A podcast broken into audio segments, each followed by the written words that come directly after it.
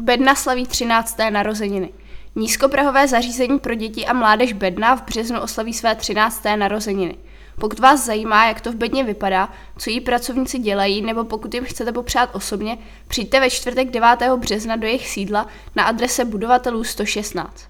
Dopoledne se uskuteční setkání se zástupci odborné veřejnosti a představiteli města. Od 14 do 18 hodin pak může zařízení navštívit široká veřejnost.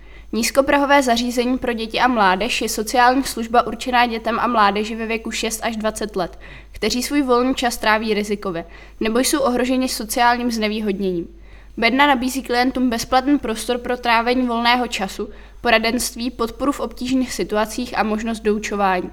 V Příbrami působí od roku 2010 a od ledna roku 2015 začalo nízkoprahové zařízení dětí a mládeže poskytovat také terénní službu.